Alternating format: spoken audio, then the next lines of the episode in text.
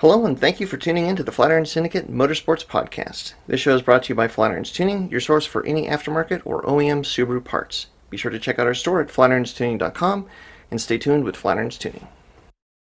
Well, welcome back, everybody. This is episode number 75.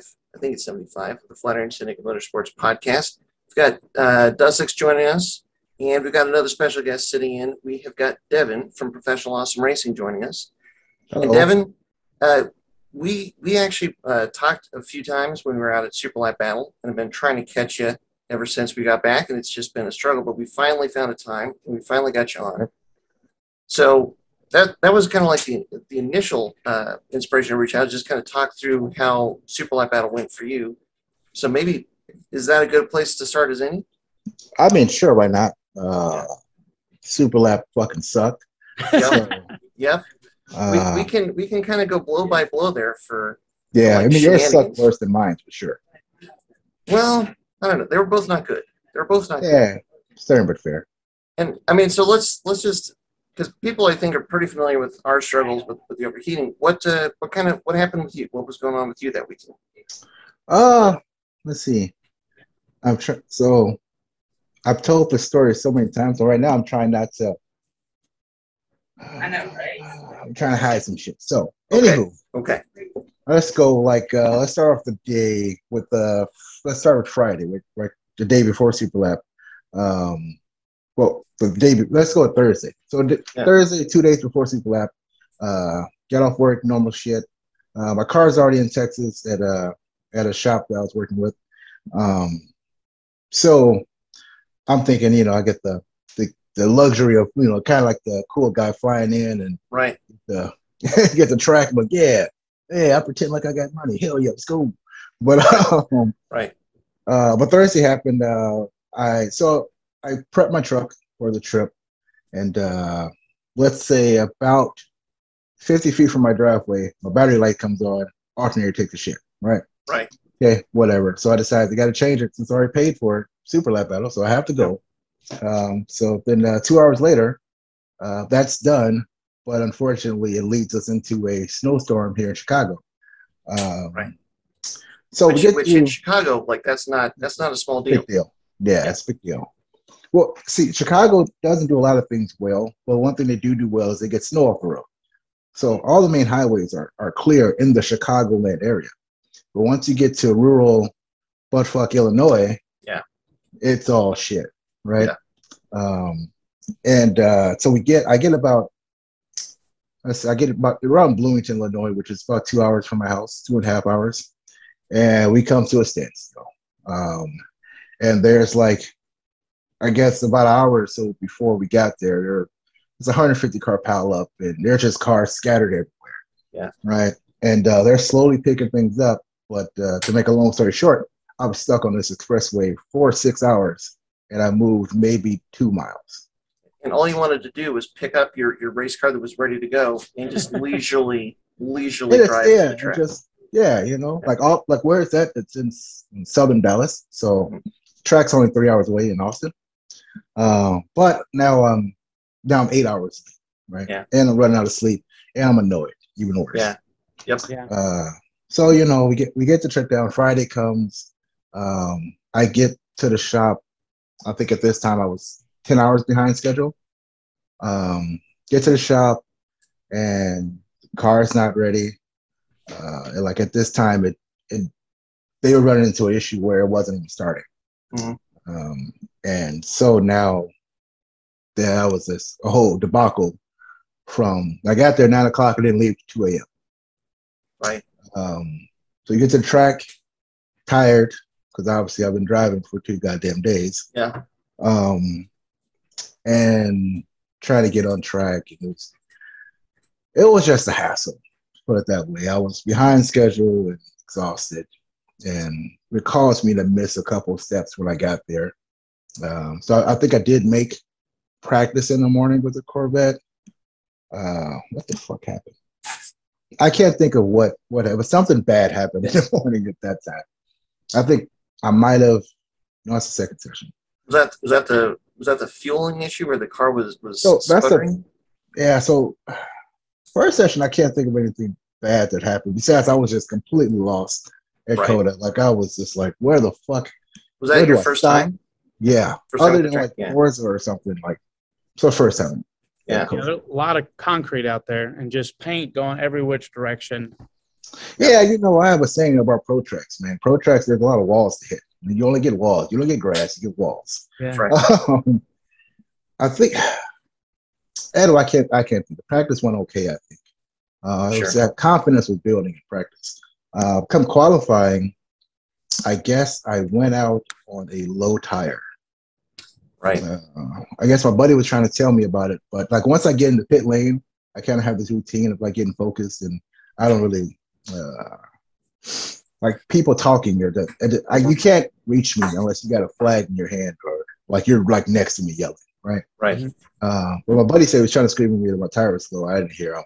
But by lap two, I had uh, I DB'd the tire, and then I uh, Damn. I was in the S's, and I proceeded to beach myself because I didn't want to kill qualifying for everybody else because because I forgot Right. something, you know. Right. So I beached myself by the the exit. Didn't know what happened. They're like, "Oh, yeah, you just got a flat tire." Okay, whatever. Uh, borrowed some tires. And this is race one coming up, and somehow I didn't qualify last. So that was, you know, confidence was getting back. You know, back to being almost normal. Yeah. And this is just so people know, this is GLTC NSC 5 vet, right? Correct. GLTC C5 Yeah. that I have no seat time in. Um, Right. This is your inaugural event too with this, with this Yeah. car. Yeah. This is an event that it's shit. It's been running since since then. That's it. Yeah. Since Friday. Right. Exactly. So I bought it, got it caged, then tried to put it back together. Didn't start. And then I worked with the shop to try to make it competitive. Um, Right. Uh, race one, Jesus, man. I wish you would have asked me this when it was fresh on my mind. Like I know. I know. I don't really recall what happened race one. Uh, I know we're having race two, but that was a standing start, and that's when um, that's when I had the fueling issue that you were Fueling talking issue. about. Uh, well, it was worse than that, right? Like it, I, I arrived at this race two. I think was the next day, Mhm. Um, so I packed everything up. Everything was normal. I inspected everything, put the air in my fucking tire, right? Yeah. and I'm gonna have, you know, it's gonna be a good productive day. I can make up some spots or just learn COTA in the car. Right. Uh, unfortunately, that's not what happened. Uh, I Right. got there in the morning, uh, go to start the car. I'm gonna go put some gas in. Go to start the car, didn't fucking start. Like it didn't, not like it didn't crank, like it didn't do anything. Like uh, like Like- started wasn't getting power type of thing. Right. Yeah, Like okay. Right. felt like So- the battery was dead or something. Right. Right. Well, even then, like a battery did, the starter still was gonna click. You know, it still gonna click the relay. It didn't do shit. Hmm. So I was like, I don't, I don't understand. So I end up like pushing it uphill by myself and then jumping in and, and bump start. Oh, it starts. Yay. And by this time, I think I am they've already done their outlap at uh Right. at uh for the standing start. Like the formation. Yeah. And they were they they pre-show was like if you miss your standing start, you're shit out of luck. Mhm. So I made it to grid with probably like 30 seconds before they had closed the game. Right. so I'm right. like, yeah, we're gonna do this. So then I did get to uh no, actually not correction. They didn't do their outlap there, but everybody was lined up. Right. So I get to the gate, 30 seconds spare to close the gate. Boom, we go do the outlap. You know, we're supposed to do our practice start, and uh nobody knew what was happening. So we Yeah. kind of did that. I bogged a little bit. I was like, okay, it needs 3,000 RPM, whatever. We'll try this. I get around, uh, starting start, and you know the lights going off. You're like, yeah, raw F1 start. I'm a fucking Yeah. race car driver, right? Then uh, light goes green. I get a good start, feeling good, and then I get to the top of turn one, and uh, it shuts off. Right. Like, Shit. What in the fuck? Right? No Right. stuttering. It just it just shuts off. Okay. So my race is over. I park it right there at the top of turn one, and they just pulled me out. And uh, if you guys didn't know, turn turn one is really uphill. So Yeah. I kind of coasted down at like 30 miles an hour with no power. Yeah. Um, get to the bottom of the hill, talk to the guys. They're like, we don't know what's wrong. If it's a half a tank of gas, then sometimes you know it has fuel slosh problems because it's got a C5 tank. It's like a 350Z. It's got two halves, and you one fuel pumps kind of pumps it over to the other one, and then it sucks up. Right. Uh, so I'm like, cool, whatever. And then you go to start it, and it starts right up with the switch. I'm like, okay, whatever. That's weird. Um, Yeah. So I'm like, okay, at least I know the problem. So I go get something to eat. You know, Right. like, oh, it's solved. And then I think I go to start the car again 20 minutes before the next race, and nothing's happening again. Okay, let's just try bump starting and we'll put some gas in. Yeah. It does a bump start. So, you know, the race is about to start. I can hear him on the out lap. I'm like, whatever, I'm done. Mhm. And then uh, we put gas in it, and then it starts. So I'm like, what the fuck? I got completely out of gas. Like it was Right. full before race one. You're telling me I use fucking 15 gallons in one race? Whatever. Calm down, Devin. It's fine. Right. So Right. I put gas in it before race three, and uh, I think I go out in the back. I think somebody had crashed, so I was like running around in the caution lap like I'm a real race car driver. Felt Right. Right. Catch them to the pack, and then I stayed back there. Race three was race three. Yeah. Then race four was uneventful. You know, I was in the back. I got passed by the fast guys in like two turns, and then I was I stayed in the back. And, and you made a couple places, but you were finally able to get one race in without any kind of Any problem? outside shenanigans or anything. like And what I learned was uh, my car wasn't at the level I expected it to be when I got there. Sure. Right? So I had a car that was ready for a shakedown at best. Right. Right. So, you That's- know, and that's what I wanted to talk because that's kind of what we ended up running into as well. We, we, we fell into this this very common race car trap where you drive the race car and it and it works, and then you turn the race car off after it worked, and then it sits for like three months, and you're like, it was fine. mhm. Three months ago it was fine. We parked it. We haven't touched it since. We're going to turn this key. And It's going to be just fine, and it wasn't. Like that's that- that's like the race car race car like they, they're the cycle. Yeah, they want Right. you to be using them all the time, and if you just let them sit, they do not like that. All sorts of weird problems and things can, can crop up. And you that's guys got you guys got to do like me. You got to just send it, blow the engine up just to a million pieces at the end of the season, and then you have to go through it and put it. Yeah, you on. had no choice now. right. Yeah. yeah. And now we take a quick break from the podcast to ask you for a little help. If you listen to the Flatiron Syndicate Motorsports podcast on iTunes or Spotify, we really appreciate it, and we are trying to grow our audience here. So if you can, maybe tell a friend or share your favorite podcast episode to help get the word out. It would also be fantastic if you could rate and review the podcast on this platform that you use. That will go a long way to help other people find out about the podcast, and it will help our audience grow.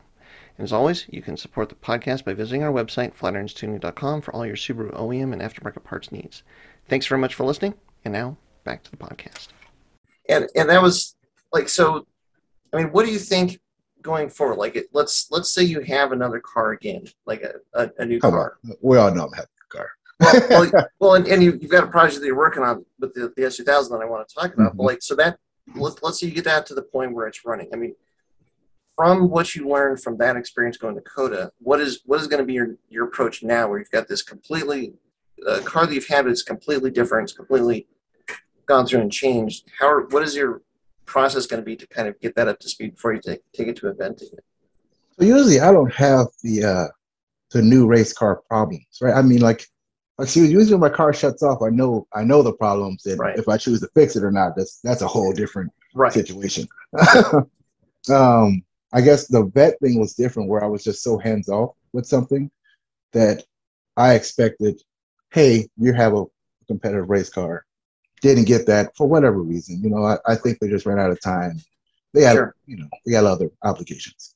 Um, so for like moving forward, like even if I do deal with another shop, my thing is like I have to go through my whole process first beforehand, right? Like even if it costs me like going down, like say if I'm going to VIR and I it's at like a shop in Virginia, even that takes me going down a week beforehand and working on it there, or going to get it, bringing it back home, working on it at my house, and then going to VIR or something like that. Like even Right. though it's more time consuming, it's just better for my peace of mind. I know what to expect, and I put my hands on it. You know. Yeah. Uh, like for reference for the S2000, like oh, that's a tough one, right? Like I ran into a cooling problem that I was chasing before I uh, had this trans issue, right? Hmm. And it's one of those things like, well, I can test so much at home, but like the cooling issue doesn't arise until until it's Yep. heated and you know it's On been track. Yeah. right. You know when it when a turbo is over 200, you know 200 Fahrenheit. You know what I Yeah. mean? Um. So I mean that's the thing. I mean I just like now I just have a, a more extensive checklist of things to go through, um, where it could be like like everybody says nut and bolt cars, but I like to test every system every time now.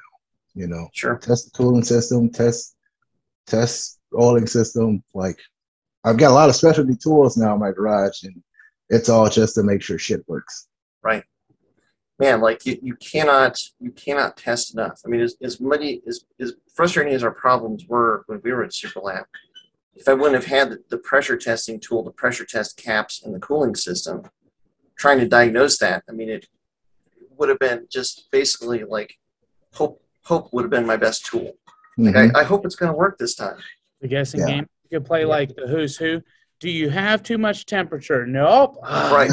Do you have? Yeah, might as well get one of those big like carnival wheels where you like spin the wheel to like win a prize. Like yeah, spinning like uh, it's probably spark plug wires. We don't even have them. I don't know. Maybe that's the problem. Maybe we need to add spark Yeah. plug wires, I mean the guess game gets real expensive real quick. Yeah, especially if you're throwing parts at the problem. That's that's Yeah. for darn sure.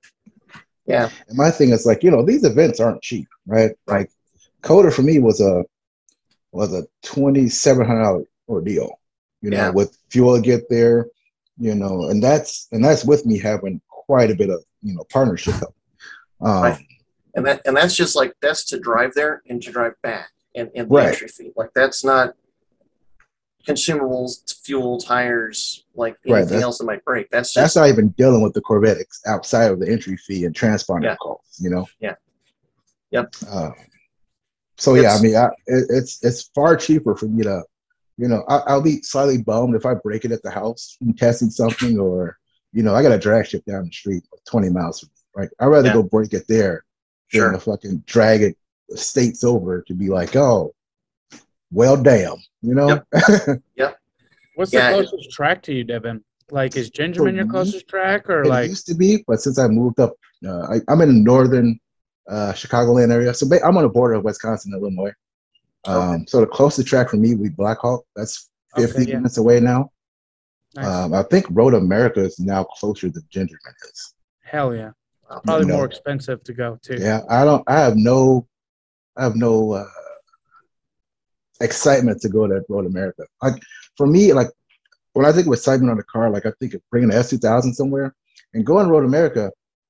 Then I get to see how fast it actually goes. I I don't know if I want to witness witness that. I went to Road Atlanta and it got to hundred, I think hundred and fifty three or something. And I was Yeah. like, oh, there's so much shit shaking that I've never heard before. Yeah.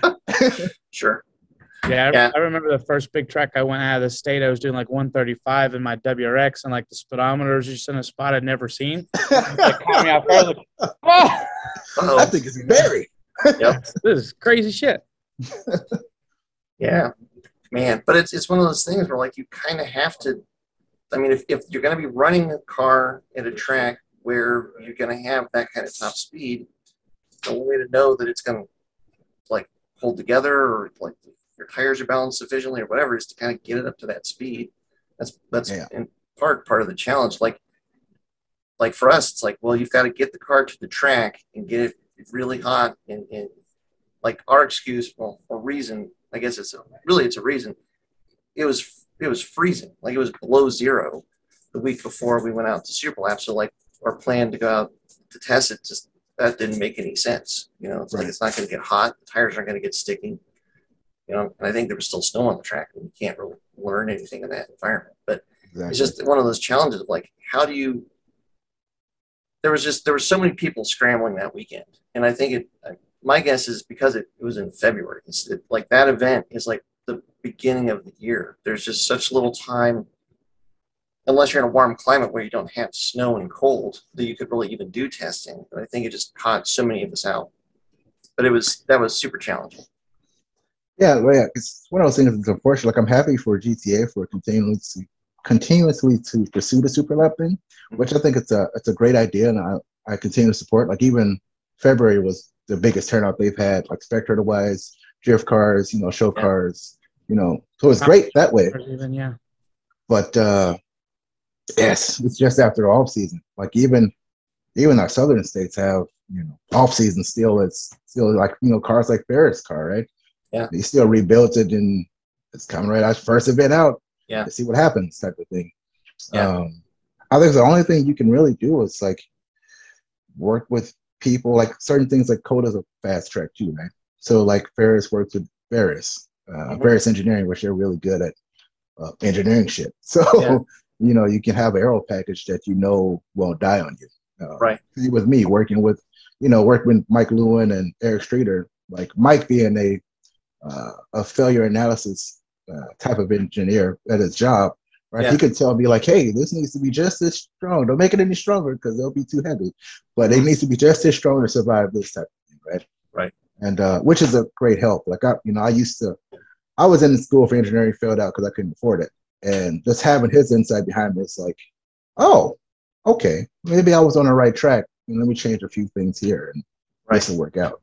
Um, but yeah, like you said, like being coming straight from winter, it's kind of hard to test in those situations. But I don't know. Maybe this just means we should stop blowing our cars up every fucking year, and it'll, Hey, you know, I'm okay right. with that.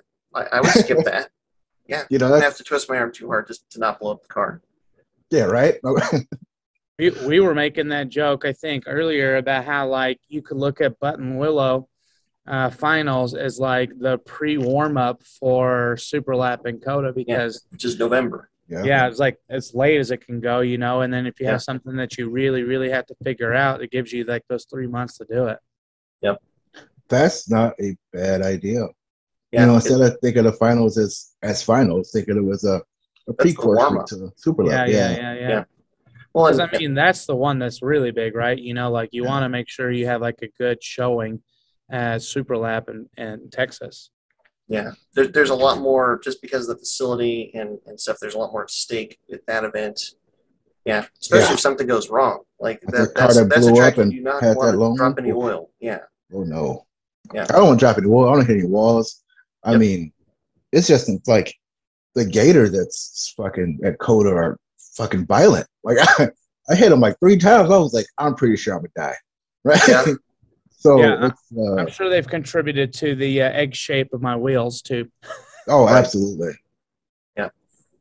Well, and, and yeah, it's just it's it's one of those things where is is kind of like a privateer. It, it was a real it was a real eye opening event. Like because for us that was the first time where we really traveled that far to an event, short of a rally. But with the rally, the car isn't like as high stressed as it is. It usually like you're driving at speed on dirt roads, and so you're like when it goes bad, you're hitting things, and like it's Mhm. just I mean you're just you're just trying to like use you know duct tape and, and hammers to get the car back together again to try and keep on going. This is It's rally, you say? That Rally, yeah. hammers. It sounds like my type of my Oh, yeah. type of gig right there. Hell Oh yeah, I mean it's man. There's yeah, you, you hit dips and ditches and rocks and, and trees. Like it's you're yeah, it is it is hard on the chassis. Let's let's just say that. Usually when something goes bad, it's you, you bend something, you got to cut cut something off, keep something from digging into the wheel and tire, like get suspension back on, and, and that's usually about the gist of it. Usually. So yeah, that doesn't sound like tell that me, big of deal at all. Yeah, okay. Well, hey, you know, you want to go on an experience rally, let let us know. We'll, we'll let you know when we're going up to the next one. You can come and crew and see what it's all about. It's it's I fun, will take you up on that offer. I think TRF, my cage builders, they're always trying to get me to come out too. So it's it's rally is one of those things where like crewing. I, I realized I've realized that being on a crew is not to my strong suit because I don't I don't work well under a time crunch. hmm, But like okay. you know, when you've got like overnight and stuff like that, like at Super Lap, we had time. Like there was still some time, there was still some some pressure. But in rally, you can only work on the car during service period. It's like you've got a 20 or 30 minute service period, and that's it. It's like if the car comes in and you got three wheels on the car, you have 30 minutes to figure out a solution and get your car out. Otherwise, you you can't run anymore, uh, or you have to basically, you know, DNF for the first day, and then hopefully you can restart the second day if it's a two day rally, that sort of thing. But it's like there can be some real like crunch time in those in those pits just to try and get the car cobbled back together, which hopefully doesn't happen too often. But it's that's a challenging environment and one that I do not excel in. I've discovered. That's interesting because like myself and most of the people in pro all, we do not do well with time, right? Like Mm. if we have too much time, nothing gets done, Right. right? I've had all this time to work on the S. I'm just like, "Mm, well, fuck that. I can do other things, right? but when I have like a deadline, I'm like, hey, you got two days. It's like, oh, well, I guess I should start getting shit done. Right. Uh, Right. I don't know. I can't want to do the spit thing. You let me know for sure. I think Okay. I'm gonna try it.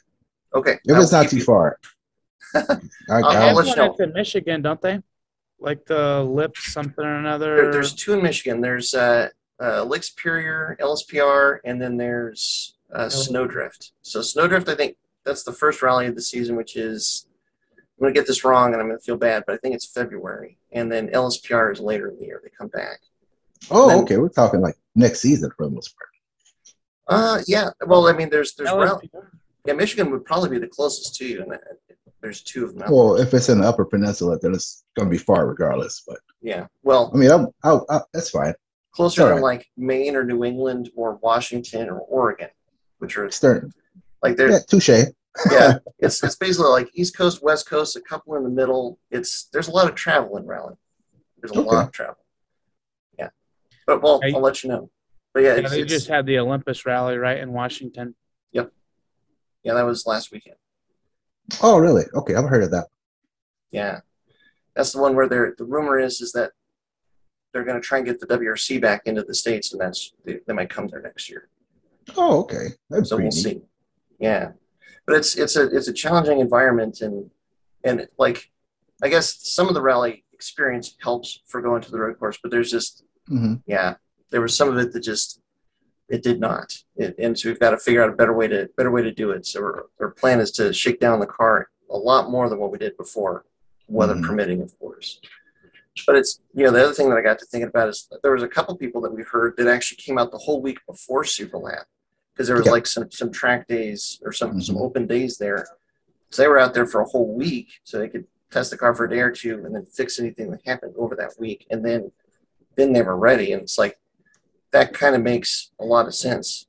I I get it. know there's a couple guys that uh didn't even go to not COTA specifically, but they did go to a different track the weekend before. Yeah. And uh I mean, there's not many of us that can afford to go to COTA in twice in one month, right? Like, Right. It's it's expensive regardless of who you go with.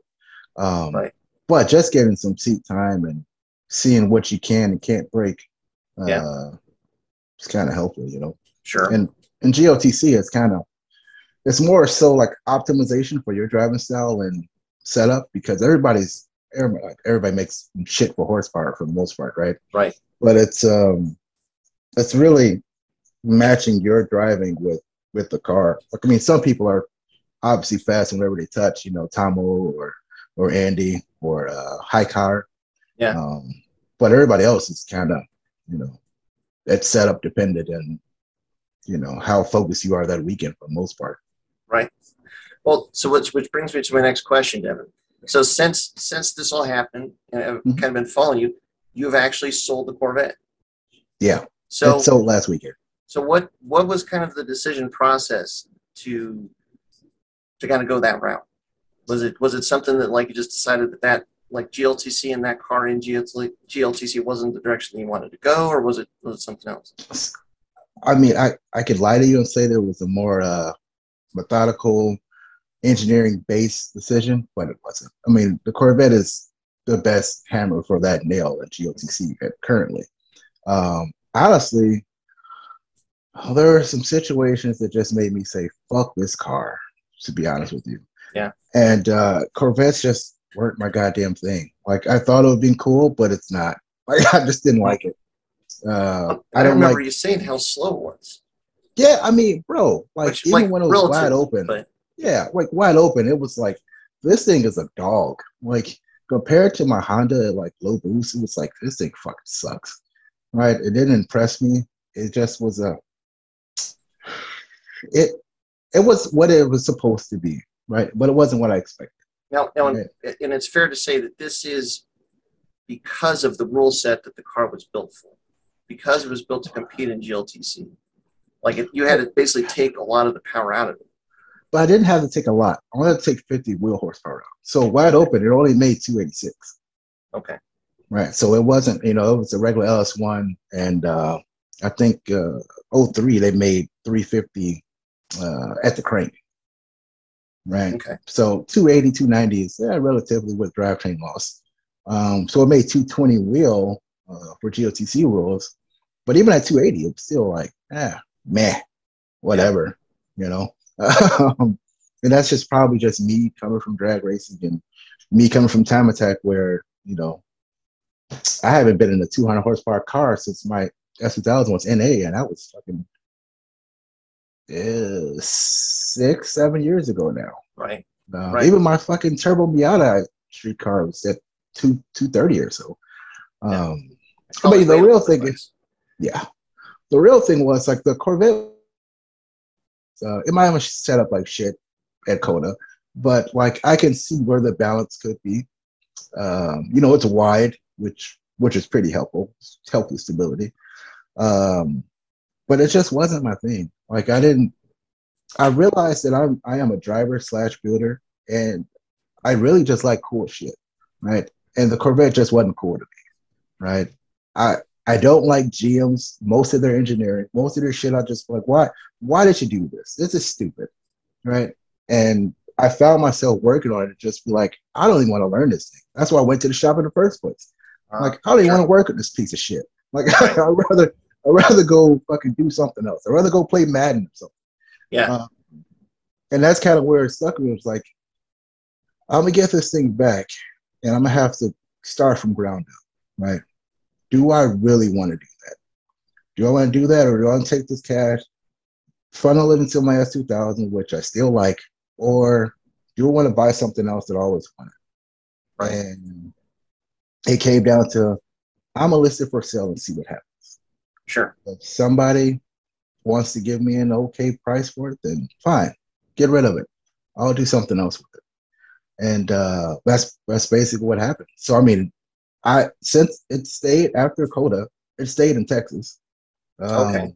That shop was supposed to do some extra stuff to it, um, but again, for whatever reason, it didn't come to. Went down and picked it up, and I dropped it off to the new owner, uh, who was eight hours away from from that shop. Gotcha. And, uh, yeah, came home. I mean, that's an interesting story that I'm gonna write about. But I drove through a tornado storm. It was it was hectic. I don't know. Oh, I maybe, see. I think the car just maybe it has this bad omen with it. Yeah, Man, yeah, if you drove through a tornado to get rid of it, I mean, it's, yeah, it's like it's out to get you. yeah, right. Um, Yeah. But yeah, so that's that's basically what it came down to. But honestly, if I was going for just the most competitive chassis uh, right now, as a rule of state, anything that you can detune and have Right. uh, and make that whatever your allowed horsepower is, make it from damn near idle all the way to red line Right. will be your best bet. Right. And Corvette just checks a lot of those boxes right now. Sure. But but to your point, I mean, it's it. That what they're trying to do is have a pretty darn low, you know, wheel horsepower power to weight ratio to try and make it so that a lot of cars can be competitive in in a certain class. But what that means is that it's like that kind of a spec race or spec Mhm. racing. It's a different experience. It's a different driving experience than kind of like what what you're thinking about with time attack, where you're, you're trying to get to the pointy end of the of the class. You're trying to like find solutions, develop the car, increase power, increase performance, and like you would have to approach GLTC in a different way compared Yeah. to what to the way that you would approach time attack. And it's it I it I, I get both approaches, but it's they're Mhm. they're almost it's like two sides of the same coin almost. You're going two completely different directions with the car. Yeah, like anybody would tell you, building a time attack car is completely different than building a wheel to wheel car, right? Like a time attack car, I mean, in realist, honestly, it only has to survive maybe three laps or so. Like Right. if you're if if you're more experienced and have a little more funds, and you typically can make it survive a whole weekend and you know run one or two laps, not to be too hard on your running gear and things like that. Me personally, I don't believe in that philosophy. I want I pay for every session. I'm going to every session. I'm doing Right. the whole fucking thing. Right. Um, wheel to wheel car, obviously, you have to be able to survive. You know, small rubs, dings here. Shit can't just be falling off or flying off. Um, Has to be reliable behind somebody else, which people do not understand. The cooling system does not like to be behind another car. Right. So you have to make sure that is robust. Um, it just it has it still has to look like a car too, so all your panels have to be on. Um, So yeah, I, I agree. Like the, it it does take a different philosophy of um, just building structure wise and competitive wise. Then being like I said with with GLTC being a uh, part of weight class, um, they try to limit that as a variable for the most Right. part. Are you are you glad that you tried it? Like, was it? Yeah. Was, did you? Is it something where now you can kind of like, if you were curious about it, you've done it enough to know that like you want to put your energies elsewhere, and so like it's not going to be a distraction anymore. Or Well, I wouldn't say that. uh, I, I I didn't I did enjoy it as much as I could. Right, I'm a I'm an ultra competitive person. Right, so me not being competitive, you know, it, it, I didn't have fun. Right, it wasn't Right. like when people Right. say, "Oh, just go up there and check and have fun." Like if I'm not competing, it's not fun. Right, so Right. I'm, I'm just there then. So um, yeah, I mean, I, I enjoyed it for what it for what it was. Uh, I will be doing it again. Uh, hope probably next year, uh, with whatever the next the next car I'm getting. Um, Yeah. And uh, And as a doing doing the GLTC or just some other kind of wheel to wheel racing or GLTC, I mean, I, there's no no other there's a, no other uh, organization that sparks that that flame in me type of thing, right? Because I'm always somebody that I like. I like large classes, right? So that's why I never went to SCCA or something because, Okay. you know, having a small group of people racing in a large field with you know five six other classes just never interests me much. I don't watch multi-class racing because I, I feel I don't know what the fuck's going on. Right. Kind of boring to me. Um, uh, Mention how many cars get taken out by out of class cars and dumb shit. yeah, and it's just Right. like this is stupid. Like, Right. I, oh, for, okay, I'm sorry. It's not your thing. it's stupid for me. It's not your thing. Yep. Um, so GLTC doesn't. Plus, the media behind all Grid Life stuff just makes it that more attractive. That more I can pitch it to people, or that more I can Yeah. show off the people that work, like stupid shit like that, right? Um, so yeah, GLTC is the only thing that And that's- really. That's worth mentioning too. Is I mean, Superlap, GLTC, and, and Global. I mean, those those entities for for like if you're a grassroots person and you're trying to go out there and compete, but you're also trying to run somewhere where there is good coverage and there are eyes and there are spectators. Those organizations are doing a really good job of that. Whereas Mhm. like NASA and SCCA, it's really it's a lot more about the racing, but there's not a lot of there, there's not an emphasis put on any kind of coverage. Yeah, I mean, it's, and it's hard to pitch to sponsors when they don't even know what the heck you're talking about, right? Right. Like at least with Grid Life GTA, I can show them, you know, I can show them how many followers they have, or I can Right. show them like engagement, like real life engagement. Like Grid Life's one of the few grass grassroots place and GTA as well that has uh they have uh, partnership packages that they can send to drivers, right? Like a lot of all all pro series have that. Trans Am, uh, Indy, NASCAR, all the NASCAR series, they all have a, uh, a media packet that you can send out with your own proposals and stuff. And GTA and Grid Life View as well, which is uh, just a great tool to have when you want to pitch to sponsors, when you want to when you want to build a, a legitimate program. You know what I mean? Um, And you need help to, to build the program that you want to build. yeah, yeah. I mean, like to be honest with you, I have a, a lot of help. Like I, I, I'm more considered like the the marketing guy on Pro Aldo, right? But I have, you know, uh, one of my sponsors is he helps out FE teams as well with you know gathering gathering money. I have that. Then I have a somebody I used to work as a corporate marketing person. Uh, she also helps me, you know, research different companies and you know branch out that way, right? So it takes a team obviously Yeah. to, to be successful these days and uh, yeah it's Yeah. kind of that's great life place is to do the only place to do it you know Yep, for sure. Very cool. Well, I'm I'm curious if you're going to do something else, and it's not going to be a Corvette. What it's going to be, but you don't have to tell us. You don't want to. it's it's hard because i don't want to commit right like okay. if anybody here you know they follow me on instagram which is pro awesome devin uh it's pretty obvious what i'm gonna do at this point Okay. but i don't want to say it out loud Yeah. until it until I have it physically in my hands. You Sure. know? That's fair. What, Well- I, what I find kind of related on you selling the Corvette is uh, Luke McGrew selling his Miatas. Like, to me, that's pretty even, you know? Yeah, he sort of it's like well, he posted like a two days after I posted my Corvette. Yeah. And me and Luke has been talking ever since he bought his because he's already got a C5 now. He's got a C5Z, and we've been talking almost every day now about it.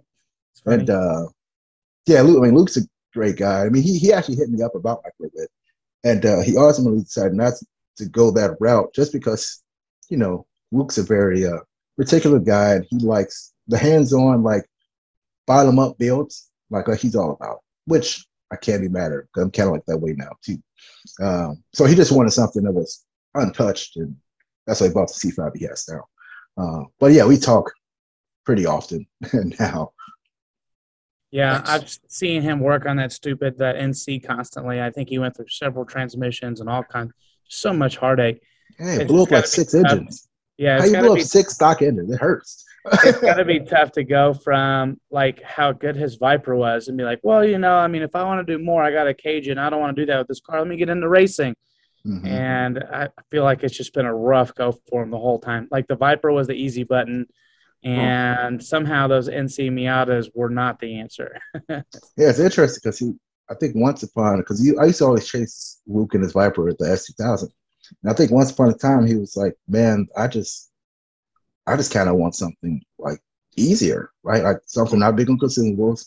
If I, you know, if, if I wreck it, it's it's not it's not gonna hurt, you know. And then he thought, Yo, Miata, Miata's the answer. Everybody always says Miata's the answer, and that Right. Just, just kind of hurt him, you know. Which I felt so bad for him because they were they were stock engines. You know, there wasn't something, you know, it wasn't a crazy build. I mean, it was meticulously done, all the right parts, and it just still didn't work. And it's like, that's a bummer. That's when you're just like, do I really like racing that much? Right. Like, I would have gave engine three, I would have been like, you know what, fuck this. Yeah, espe- especially stock Miata power. I mean, that would be pretty fucking, it'd be quite the kick to the nads for sure. Yeah, right? Yeah. You're like, come on. What? Yeah, Yeah. get it with like five, six, seven hundred horsepower cars that just scare the shit out of you. But like, yeah. Stock Miata. Yeah, that's that's that is a tough pill. Hmm. Well, let's let's talk about happier things. Hopefully, Sure. hopefully happier things. Let me see how we can go down this route. well, I- well, I, I want to I want to hear about like so. You, it seems like you're now putting a lot of energy now into getting the dual cluster transmission into the S2000. You thought this was happy? Well, well, what I'm what I'm curious about is what is what was the inspiration to start down this path, and So- and what is what is the hope for the outcome? So the inspiration is I'm poor, right? So I can't afford a fucking sequential, unfortunately. Um, so this is me and Mike went over this uh, for a whole off season. Um, so this is before Andy and them went went this route. Uh, Okay. So this is like four, three or four years in the making. Um, I already knew I was going to blow up transmissions. I was getting Nachi going to six already. Um, so I was like, well, how can we? What is the OEM situation that we can? What can we do? Because Hmm. I'm a I'm a big component on using OEM OEM shit, just Hmm. because more engineers have figured that out than than old Devin in his garage, right? Right. So we came up with the DCT. So this is when DCTs were cheap. Like I think we bought two of them for 800 bucks. Um, Wow.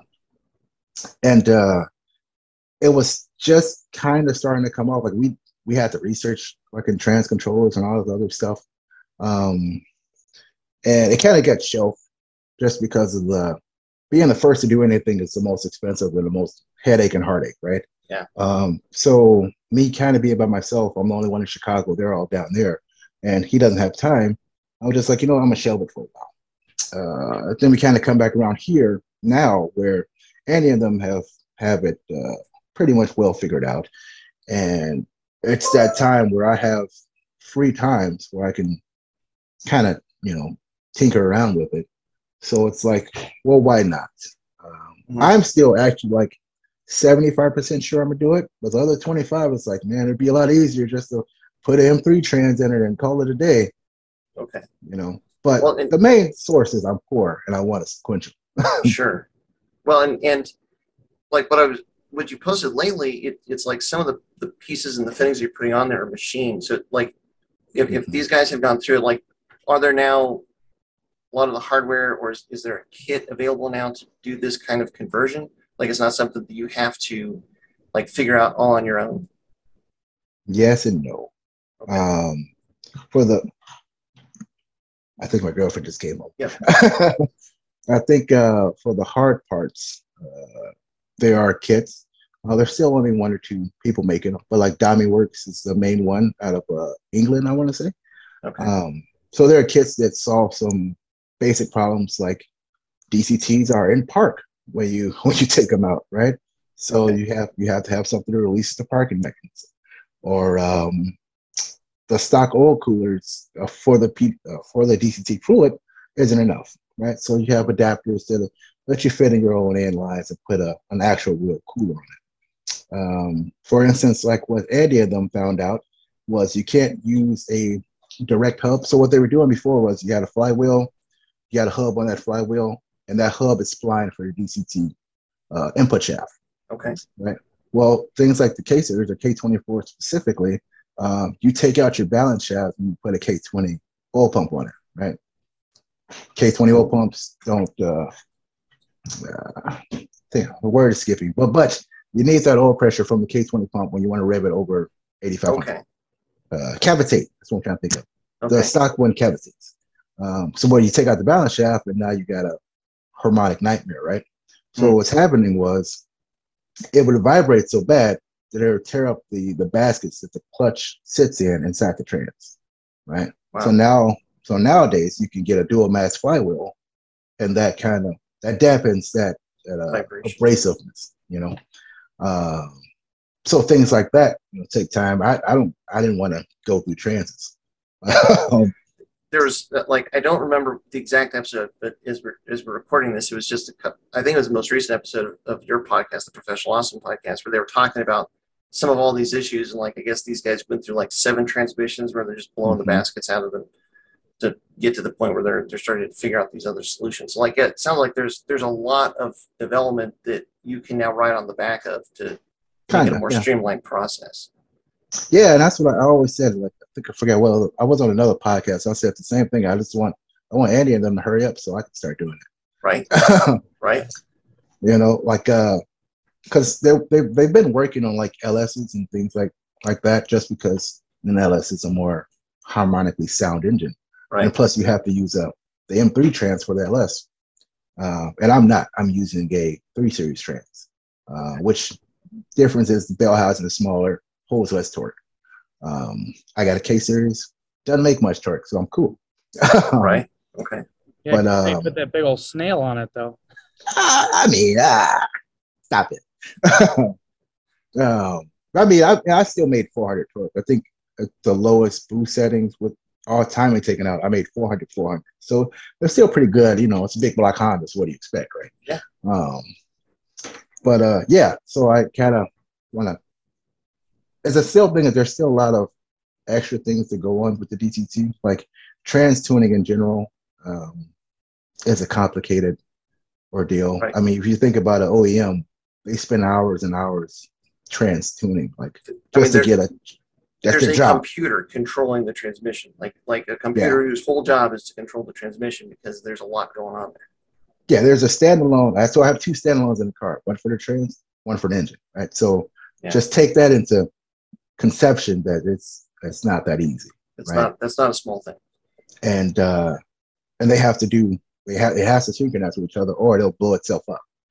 Right. Switch line pressure at the wrong period of time. Now you blow up you blowing up a basket, you're blowing up an input shaft, something is blown up, something's not happy, bent a fork or something.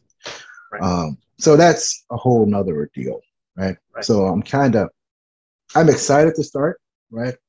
Um, but it's also like, I have to find that, still have to find that balance of like, how much do I want to drive, and how much do I want to tinker, right? Because if that tinker gets too much, then it's like, fuck this. If the driving gets too much, then it's like, I'm going to, so I need to, I need to change something. Right. So Right. I don't What know is- where I stand with DCT yet. Is the hope is the hope and in part the motivation to go with the dual clutch that with the turbocharger on on the car that like you'll be able to basically flat foot shift and use it as as it can be used in the car that it came with where like you have complete ability to use the paddle shifts for the transmission. And just and then you have the be- benefits of like the turbo's always in boost and you're holding the engine in a, in a better state for, like power and torque wise or? Yeah, I mean, like on paper, the the best things are like you said, just stand and boost and um, not having an extra pedal, right? Like right I think people don't think about that too much. Just having just a brake pedal to deal with under braking is a big difference. Sure. Um, and uh, just fucking shifting. I mean, shifting at what is that? I forgot the exact number, but shift. Let's say four tenths. Shifted at four tenths. Yeah. When I think the fastest shift a human can do was like five or six. I mean, Right. that's a tenth. You know, that's that's insane.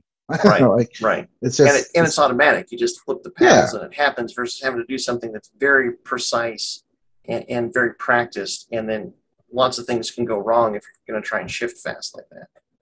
Yeah, I mean, and then like when people think like you can shift mid corner if you really wanted to, you know, Sure. instead of having to make that decision of, uh, do I stay in this lower gear and bounce it off the rev limiter on exit, or you know, do Right. I stay in the gear below and just bog through it?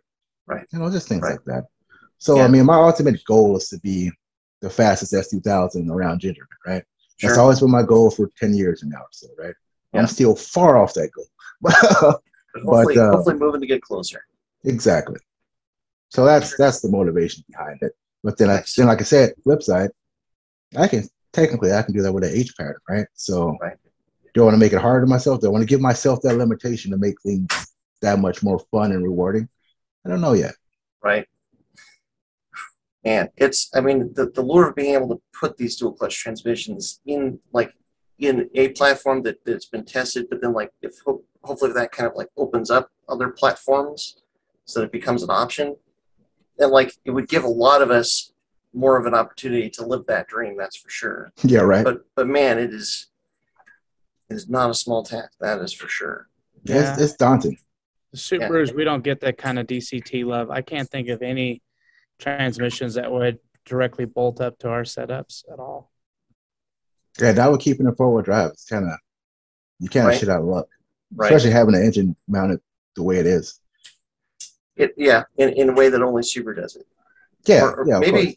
Maybe we can actually take the engine and tri- uh, and transmission out of a 911 turbo, and then put Oh, it yeah, where just- and put it where nature intended Yeah. in the front, and then just I figure mean- out some way to, to adjust the, the ring and pinion gears to, to make it all work. I- I've heard worse ideas. So I mean, worse.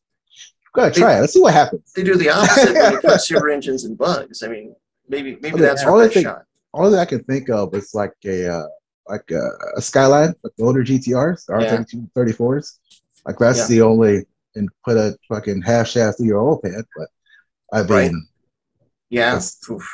There There- was there's- a, there was There's somebody that um, I think there's somebody that did a uh, an R35 swap into a Subaru chassis, but it was it was bizarre. it was so it was Andy Force and he did it in that oh uh, okay, that YGC. Oh yeah, Yeah, yeah, this So- chain driven. but it was chain Yeah, driven the to the front front- axle. front stub axles were yeah. Andy's Andy's a good guy to know. I think I've talked to him once or twice. He's Very cool. that guy is that guy knows his shit. yeah, if, you're gonna if you're gonna go as far as he did with with the Subaru chassis, yeah, you've you've got to have some some pretty good engineering prowess because he basically Yeah. remade that thing about six times Mm-hmm. for sure. So yeah, I mean, I'm, I'm sorry for the Subaru guys. I know, I know, uh, Dami is working on things for the front wheel drive Honda guys. Um, so that should be interesting, you know. Well, I mean, we we have some sequential options, so that's where I think if, if you if you if you can't go with the dual clutch, then you can make the sequential work. Then that that becomes something that's a little bit more viable. Yeah, this is true. Still expensive. It's still going to hurt the pockets. Something's going to hurt.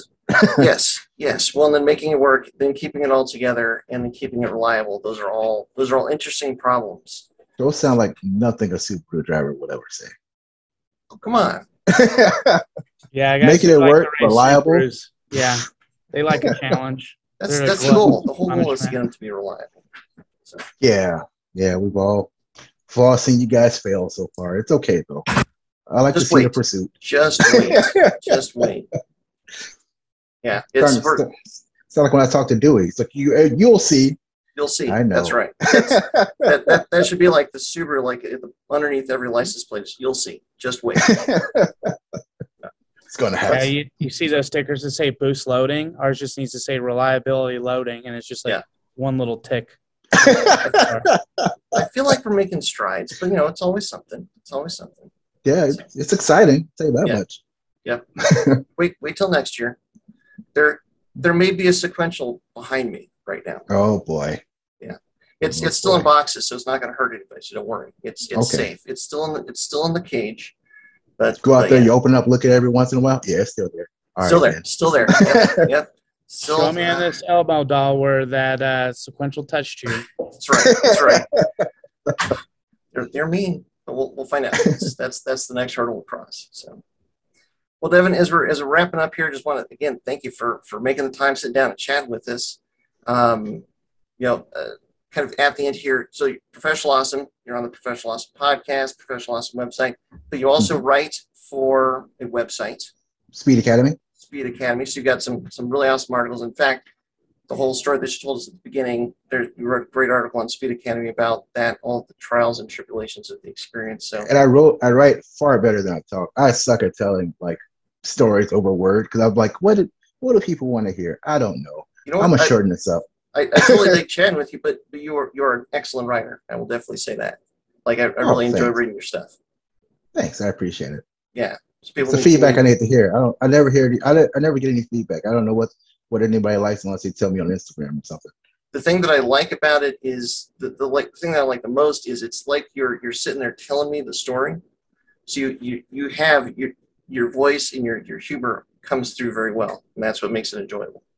Oh, thanks. Yeah, I, I find writing things as in like super proper or like uh like some of the other like uh blog type things where it's it just sounds too official. It's like this Right. is fucking boring. It's like a nobody's gonna, Yep. nobody gonna read this. Like I like reading a Motor Trend review or something. Like that's not just not me, right? Like Right. it's bullshit. I'm gonna say it's bullshit.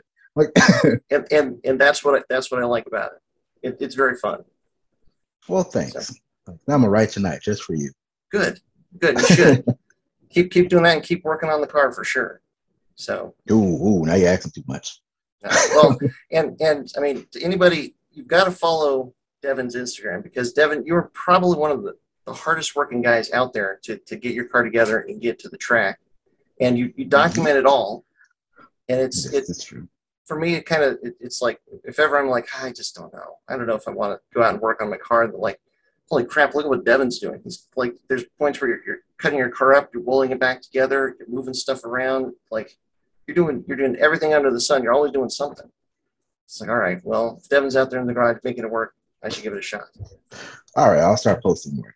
Yeah. So, like I said, I the feedback, I just don't know what people want to see, right? Like I don't, I don't know. People like seeing my car getting hacked together because I mean, I, I really like cutting it up and loading on it. So Yeah. I show Well- that.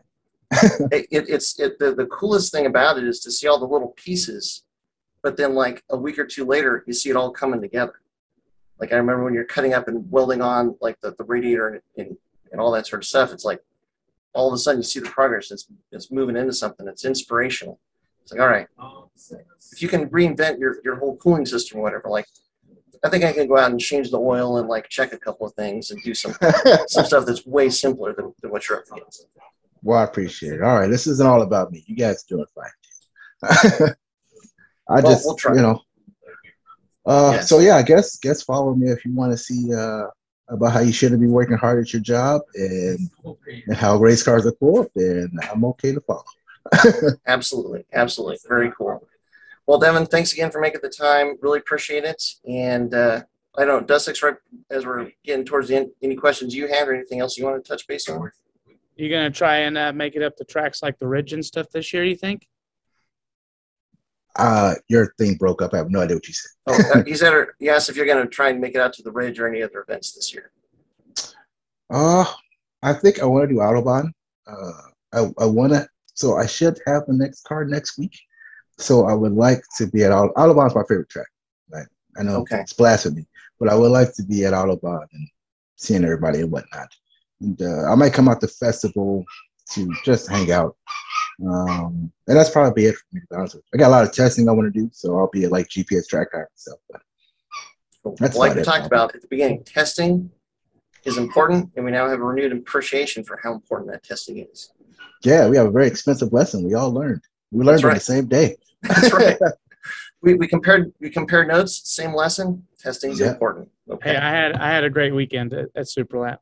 okay, well, hey, it's a good reading. Fuck off. because, because well no actually you didn't Yeah, test. you put in a brand new engine you're just like let's just see what happens Yeah, I mean, I drove like two laps out there. I'm like, yep, it didn't blow up. Loaded in the trailer. yeah, we're done. and, and, and the other the other part of that lesson is sometimes luck does work in your favor it, it's right. not all bad Yeah. luck sometimes there's good luck too That's oh right. yeah.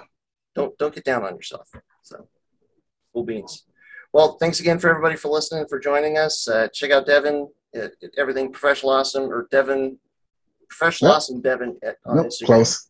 Pro awesome, Devin. pro awesome devin There it is. there we go. There we go. And uh, until, and until next time, as always, stay tuned with Flatirons Tuning. Thanks everyone for tuning in to the Flatiron Syndicate Motorsports Podcast. Once again, we'd like to let you know that your support is what makes this show possible. Be sure to check out our online store at flatironstuning.com for any of your aftermarket or OEM Subaru parts needs. And as always, stay tuned with Flatirons Tuning.